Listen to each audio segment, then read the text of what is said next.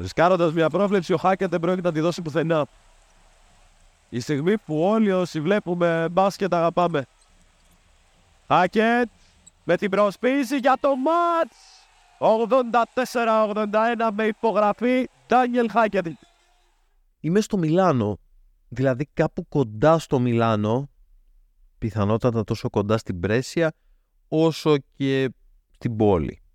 Αλλά αυτή είναι μια ιστορία για μια άλλη μέρα. Το σίγουρο είναι ότι είμαι εδώ για να μεταδώσω τον αγώνα της Αρμάνη με τον Ολυμπιακό. Τα υπόλοιπα παίζω. Και έφτασα Δευτέρα βράδυ, αφού είχε νυχτώσει, σήμερα είναι τρίτη μεσημέρι, 12.30 ώρα, και είδα γύρω διάφορα εργοστάσια και ξύπνησα με τη θέα ψηλών δέντρων από το παράθυρό μου σε ένα κήπο που για κάποιο λόγο με παρέπεμψε σε ταινία του Γιώργου Λάνθιμου. Μιας σκακέρα στην οποία πρέπει να κουβαλήσεις τα κομμάτια για να παίξεις, ξέρετε μεγάλη.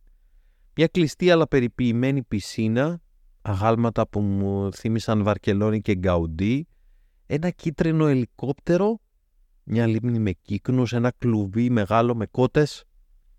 Μπορεί να είναι γαλοπούλες, αλλά η όρασή μου, ξέρετε, βελτιώνεται με τα χρόνια, το αντίθετο. Κατέβηκα για πρωινό μαζί με τέσσερις νεαρούς, τώρα 18, 19, 20, τώρα που μεγάλωσα μπερδεύω αυτές τις ε, ηλικίες, ε, νεαρούς Ασιάτες που μου θύμιζαν boy band, ήταν ντυμένοι όλοι στα μαύρα και ο Stars είχε και άσπρο, ένα άσπρο τζάκετ. Με χαιρέτησαν τρία πανύψηλα φλαμίγκο που στέκουν πάνω από το φράχτη στο ξενοδοχείο και ατενίζουν την εθνική οδό που πηγαίνει προς τη Βενετία. Και πριν λίγο άκουσα από τον κήπο μια γλώσσα που δεν καταλάβαινα και δεν ήταν Ιταλικά. Και βγήκα στο μπαλκόνι στο δωμάτιό μου και είδα ένα γάμο Ασιατών, μάλλον Ιαπώνων. Και σκέφτηκα, σε ταινία παίζω. Δεν βγαίνει κάποιο άλλο νόημα.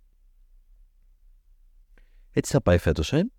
Με διαιτησία, με διαιτησία και άλλη λίγη διαιτησία στην Ελλάδα και την Basket League. Και από μια άποψη είναι κάπως λογικό, γιατί αυτό είναι το χούι μας, αυτή είναι η πρώτη δικαιολογία, αυτή είναι η κουρτίνα μας. Και εκτός των άλλων, πολλά βαριά ονόματα έχουν κρεμάσει τη σφυρίχτρα τους, οπότε είμαστε πιθανότατα στην πιο άπειρη γενιά διαιτητών που είχαμε τα τελευταία 20 χρόνια. Ενώ παράλληλα είναι ανοιχτές και κάθε είδους ατζέντες. Και ενδεικτικά στο παιχνίδι Προμηθέας Καρδίτσα της προάλλες έπαιξαν δύο rookie διαιτητές και είχαν τις παιδικές ασθένειες που έχει κάθε πρωτοεμφανιζόμενος, είτε παίκτης, είτε προπονητής, είτε δημοσιογράφος, είτε διαιτητής. Και βοήθεια με την έννοια του να τους δώσουμε χρόνο δεν προβλέπεται. Στην Ελλάδα είμαστε και θα τους πιέσουμε και θα τους πιέσουμε μέχρι να σπάσουν και θα σπάσουν με μαθηματική ακρίβεια.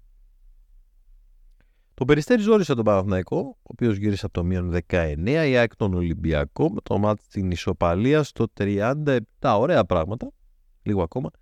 Και θα πιστέψουμε πως η φετινή Basket League θα είναι πράγματι ένα ανταγωνιστικό πρωτάθλημα. Και βλέπουμε μια κάποια ικανοποίηση αρκετές ομάδες να προσπαθούν να παίξουν λίγο πιο γρήγορα. Εντάξει, είμαστε ήδη ένα νεκροταφείο του ρυθμού σε σχέση με τον τρόπο που παίζεται το παιχνίδι στην Ισπανία, στη Γερμανία, στη Γαλλία και το Ισραήλ και ας μας πούμε παροχημένους δεν πειράζει. Μιλώντας με κάποιους προπονητές της Basket League σχετικά, χάρηκα που είδα μια παραδοχή πως το παιχνίδι θα αλλάξει σχεδόν υποχρεωτικά και στην Ελλάδα. Πως και οι ίδιοι είναι υποχρεωμένοι να αλλάξουν από το υποχρεωτικό 5 εναντίον 5 έλεγχος κυριότερος λόγος δεν έχει να κάνει με τη θεωρητική εναρμόνιση με την παγκόσμια τάση. Σαν να λέμε αλλάξει μόδα, πρέπει να βάλω και εγώ αυτό το παντελόνι. Αυτό το κάνουν οι άλλοι, πρέπει να το κάνουμε και εμείς. Δεν έχει νόημα ούτως ή άλλως να επιλέξεις κάτι που δεν καταλαβαίνεις. Τους κάνουν ρούχα, εντάξει. Τα βάζεις. Τι ωραίο. Το είδες ένα περιοδικό. Περισσότερο συμβαίνει γιατί είναι υποχρεωμένοι οι προπονητές να εναρμονιστούν με το υλικό που έχουν στα χέρια τους όταν οι νεαροί Αμερικάνοι που έρχονται στην Basket League είναι παιδιά που έχουν μάθει να λειτουργούν στη βάση του ρυθμού και του momentum και που θριαμβεύουν στο ανοιχτό γήπεδο, είναι ανώφελο να προσπαθήσεις να κλειδώσεις αυτά τα παιδιά στο κλουβί του σετ παιχνιδιού στις αναρρύθμιτες επαφές. Απλώς γιατί αυτό είναι αυτό που ξέρεις να κάνεις περισσότερο και που θεωρείς ασφαλή επιλογή και κρύβεσαι πίσω από το θα τους μάθω να παίζουν, να τους μάθεις. Αυτό δεν σημαίνει ότι ε, δεν θα προσπαθήσεις να τους εκπαιδεύσεις το πώς να παίρνουν τη σωστή απόφαση να διαβάζουν το παιχνίδι σε full ταχύτητα και πώς θα βάζουν το μυαλό τους στην υπηρεσία του παιχνιδιού σε full ή σε μία ικανοποιητική ταχύτητα, δεν μπορεί να πάμε από το 0 στο 100. Αυτό μπορεί να σημαίνει μια ελαφριά επιβράδυνση, αλλά ως εκεί. Και τη βλέπει κανείς στη διάθεση, τη βλέπεις στο περιστέριο, Μητρολόγ δεν είναι την μπάλα μες σπάγκο, αλλά συχνά είναι εχμάλωτος της ίδιας του της ταχύτητας. Hans Williams, Ρέμφρο, γρήγορα παιδιά, αθλητικά παιδιά, έχουν την ικανότητα να παίξουν στο ανοιχτό γήπεδο, δεν ξέρουν ακόμα πώς ομάδες συνολικά και αυτό είναι προς υπεράσπιση των προπονητών είναι με 7 και 8 καινούριους παίκτες αδύνατον τον Οκτώβρη να έχουν συνάφεια. Το θέμα είναι η κατεύθυνση. Ο κολοσσός του Ηλία Παπαθεοδόρου έπαιζε πέρσι στις 70 κατοχές. Τώρα ο προμηθέας του Παπαθεοδόρου παίζει τύπου 90. Το Λαύριο λανσάρει ξανά συναρπαστικά γκαρντ Αμερικανούς. Ο κολοσσός του Κούρο Σεγκούρα θα τρέξει. Πήραν, διάβασα τη στατιστική στο Λαύριο ο Κολοσσός. Ο Κολοσσός πήρε 75 σούτ μαζί με 11 βολές και 8 λάθη. Και σε ένα βαθμό οι προπονητές κλωτσάνε όταν το συζητάμε. Ξέρετε, καταφεύγουν ε, λίγο πολύ και κάποιοι περισσότερο, κάποιοι λιγότερο, στο ότι δεν υπάρχει αρκετό ταλέντο για να παίξει κανείς με αυτόν τον τρόπο. Το αντιλαμβάνω όμως σε ένα βαθμό, το βρίσκω και μια βολική δικαιολογία. Αφήστε που από παίκτες έχω ακούσει και τον αντίλογο, δηλαδή το ότι ο λιγότερο ταλαντούχος παίκτης θα πνιγεί στον αργοριθμό και στο ένα σωρό κορμιά στο σταθερό 5 εναντίον 5. Και η αλήθεια είναι ότι και εμένα μου φαίνεται ότι το πολύ πολύ αυτός και ειδικά ο Έλληνας να γίνει ένας βαρετός νερό κουβάλιτη που θα δίνει την μπάλα δίπλα, θα κάνει τα φάουλ όταν χρειάζεται. Θα είναι χρήσιμος με αυτό τον αχαρό, παράδεκτο τρόπο. Και ξέρετε, σκέφτομαι ότι με την ένδια που υπάρχει αυτή τη στιγμή σε Έλληνες παίκτες, καταλαβαίνω πως δεν είναι εύκολο να πει κανείς σε έμπειρα παιδιά, δηλαδή στον Κατσίβελη, στον Κασελάκη, στον Μποχορίδη, τον Ζάρα, τον Χρυσικόπουλο, τον Καβαδάκη και κάποιους ακόμα. Αυτοί έχουν συνηθίσει να παίζουν με έναν τρόπο και να τους πεις τώρα πήγαινε τώρα παίξε αλλιώς, ξεκινά να τρέχεις, να πάρεις αποφάσεις σε full ταχύτητα κλπ. Αλλά ειλικρινά δεν βλέπω γιατί και ο Χουγκάζ και ο Καράμπελας, ο Ματζούκα, ο Ζουγρής, ο Οικονομόπουλος, ο Νικολαίδης και ο Τσακμάς, ο Πλότα και ο Μπαζίνας, ο Μωραΐτης δεν μπορούν να εκπαιδευτούν διαφορετικά. Και για αυτούς δύσκολο είναι, γιατί αλλιώς εκπαιδεύονται από τα 12, τα 14 και τα 15, αλλά έχουν ακόμα περιθώρια. Γιατί ο πυλός μέσα τους δεν έχει ακόμα πετρώσει, είναι ακόμη εύπλαστος. Γίνεται Εκτός πάλι και αν αποφασίσουμε πως αυτό είμαστε εμείς, δεινόσαυροι στην εποχή του σιδήρου, ούτε καν του χαλκού, οι οποίοι όταν δεν έχουμε το Γιάννη Αντετοκούμπο ως αυτόν πίσω από τον οποίο θα κρύβουμε τη γύμνια και την οπισθοδρόμησή μας, θα εμφανίζουμε στις διεθνείς διοργανώσεις μια ομάδα που θα παίζει πιο αργά και από την καθυστέρηση, ένα μπάσκετ που αν δεν κερδίζει δεν θέλει να το βλέπει κανείς και που ακόμη και αν κερδίζει δεν θα το βλέπουν πολύ εκτός και αν φτάνει στον τελικό η εκάστοτε ομάδα, οπότε πάμε να το δούμε. Και αυτό ξέρετε έχει προεκτάσεις. Πώς θα εκπαιδεύσουμε τους νεαρούς σε ένα διαφορετικό τρόπο. Αλλά και πώς θα οδηγήσουμε θεσμικά το παιχνίδι σε μια διαφορετική φιλοσοφία.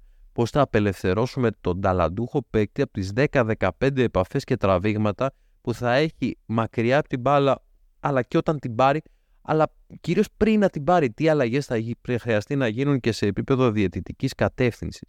Αυτό δεν σημαίνει ότι χρειάζεται να αλλάζουμε τους κανονισμούς. Εκείνοι οι κανονισμοί απλώς ερμηνεύονται με έναν τρόπο. Και πιστεύω ακράδαντα πως χρειαζόμαστε ένα διαφορετικό. Μια παραλλαγή που θα είναι κρίσιμη. Adapt or die. Προσαρμόσου ή πέθανε και δαρβενική θεωρία της εξέλιξης στέκει ως δαμόκλειο σπάθη πάνω από την Basket League.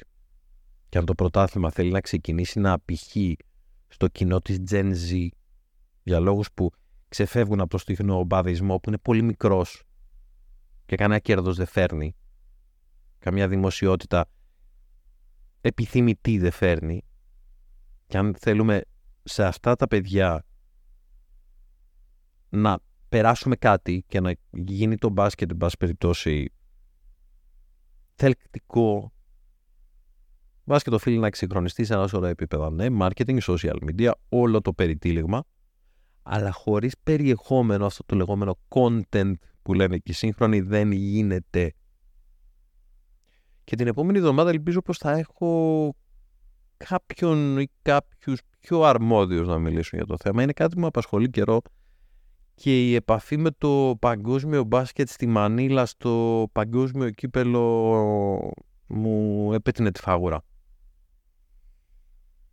Ευρωλίγκα. Ο Ολυμπιακός είναι στο Μιλάνο, κουρασμένος όσο πάει. Τον Σίγμα να επιστρέφει. Τον Γκοσοχή και την Αρμάνη πολύ πιο φρέσκια. Έπαιξαν Σάββατο, δεν παίξαν την προηγούμενη εβδομάδα Ευρωλίγκα γιατί είχαν το μάτς με τη Μακάμπη που αναβλήθηκε. Το καλό της υπόθεσης είναι πως οι απουσίες του Μαούντο Ελό και του Μπίλι Μπάρον ερωτηματικό είναι ο Χολ κάνουν την Αρμάνη λίγο βαριά, λίγο δυσκίνητη όπως υποψιάζομαι πως ανομολόγητα αρέσει στον προπονητή της. Που δεν είμαι σίγουρος αλλά μπορεί να μην έχει κανένα πρόβλημα να γυρίσει το ρολόι. Στο 2014 όταν έπαιζε με χρειά Πακρέστιτς και Κάουν μαζί μπορεί και όχι Μπορεί να γίνομαι και κακός. Θα δούμε.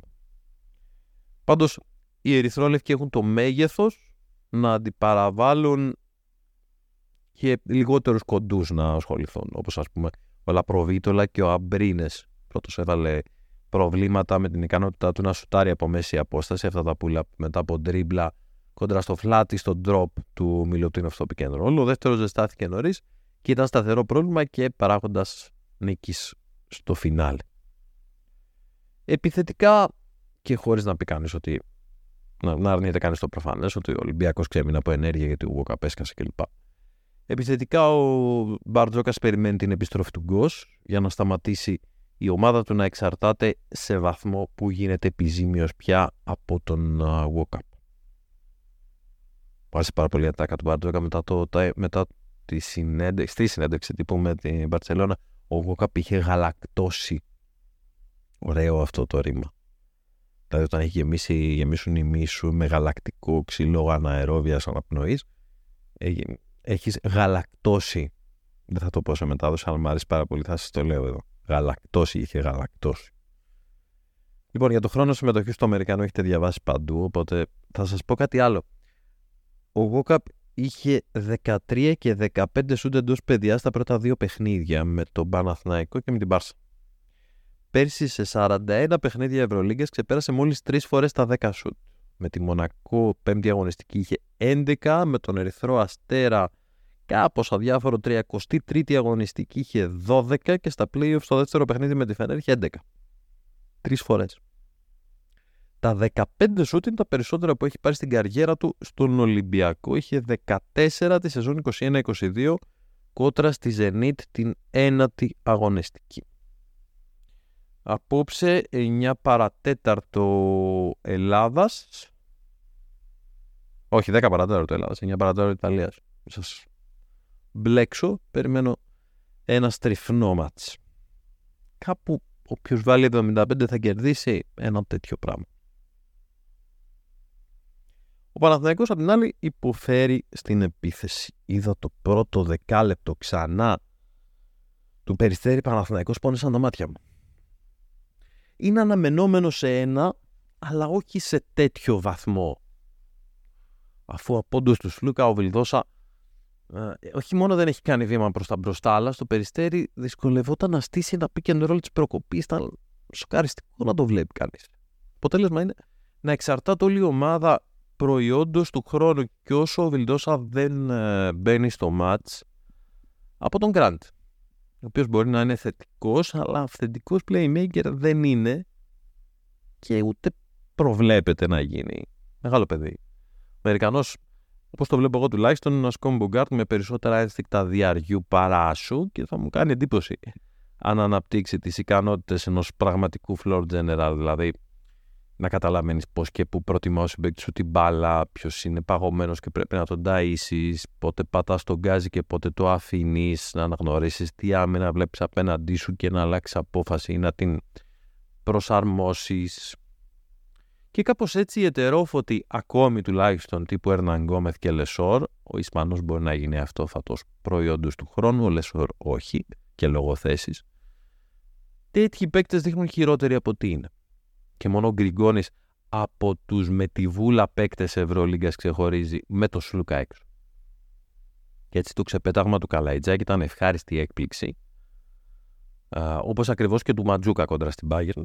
Γιατί αν δεν υπήρχαν αυτού του είδους τα ξεπετάγματα, οι πράσινοι μπορεί να είχαν χάσει και τα δύο παιχνίδια και σίγουρα αυτό με το περιστέρι. Οι Φενέρ τώρα που τον αντιμετωπίζουν σήμερα θα τους βάλει πολλά προβλήματα με το μέγεθος των forward.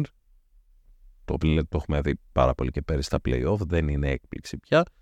Ο Ιτούδης λογικά θα τραβήξει έξω τα shooting πεντάρια που έχει και που έφερε, ακριβώς και για αυτό το λόγο, τον Παπαγιάννη και τον Σάνλι, για να δημιουργήσει και χώρος για αρκετά αποσταρίσματα και δημιουργία από χαμηλά.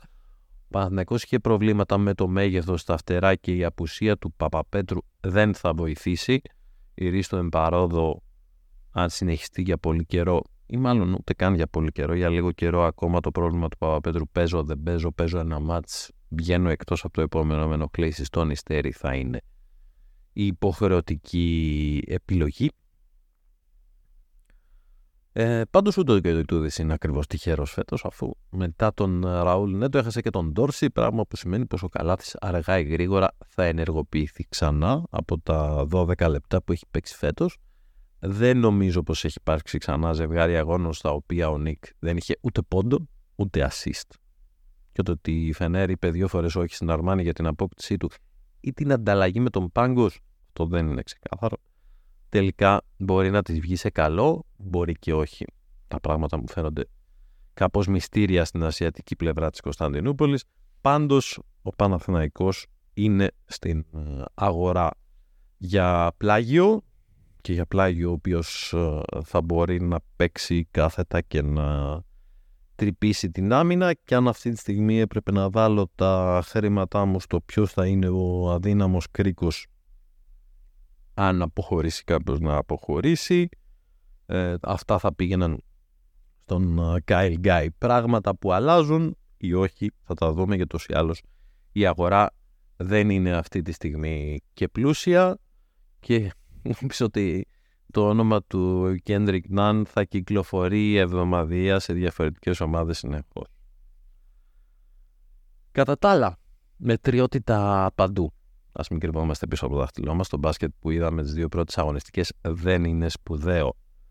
Η μετριότητα βοηθά τα outsider να τσιμπολογάνε νίκες εδώ και εκεί. Έτσι η Ζάλγκυρης είναι στο 2-0 και η Βαλένθια το ίδιο. Η Βίρτου κοπάνισε την προκλητικά διάφορη Μονακό στο Πριγκιπάτο. Στο μυαλό μου άναψαν κάθε είδους συναγερμοί για τον Σάσα Ομπράντοβιτς λόγω της νοοτροπίας της Μονακό, όχι το ότι έχασε, ούτε ότι έφαγε κοντά 30. Ή θα μπορούσε να φάει 30-35 όσους θέλει. Θα μπορούσε να βάλει η, η Virtus τις προάλλες. Ο Σενγκέλια έδειρε κατά σειρά τον Brown, τον Κορνελί, τον Blossom Game. Ο Λούντμπεργκ έδειξε ότι δεν είναι ο περσινός παίκτης φάντασμα και ο Κούμπο έστησε ένα διαγωνισμό με τον εαυτό του για το πιο δύσκολο σουτ της βραδιάς μπορώ να σουτάρω και πιο δύσκολο. Και δεν τρέχει και τίποτα. Σαν ενοχλημένος. Θα γυρίσει, θα παίξει για πρώτη φορά ο Περισπούδαστος. Θα παίξει ο Κέμπα.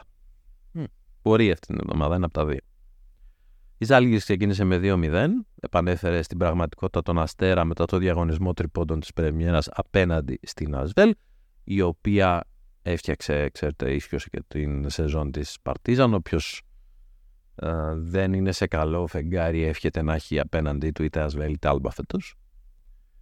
Την Εφές ο Κλάιμπερν έχει ξεκινήσει με 4 στα 20 σούτ, η Εφές με 0 στα 2.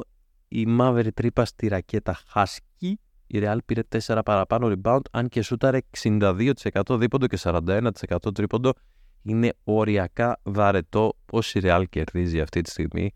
Επαγγελματικά, εντυπωσιακά, με κάθε τρόπο και επιβεβαιώνει το πολύ προφανές που λέγαμε από την αρχή της σεζόν και το λέγαμε τις προάλλες με τον Μαρμαρινό ότι είναι εύκολα και όχι μόνο με τον Χρήστο και με τον Δεντόπουλο το λέγαμε.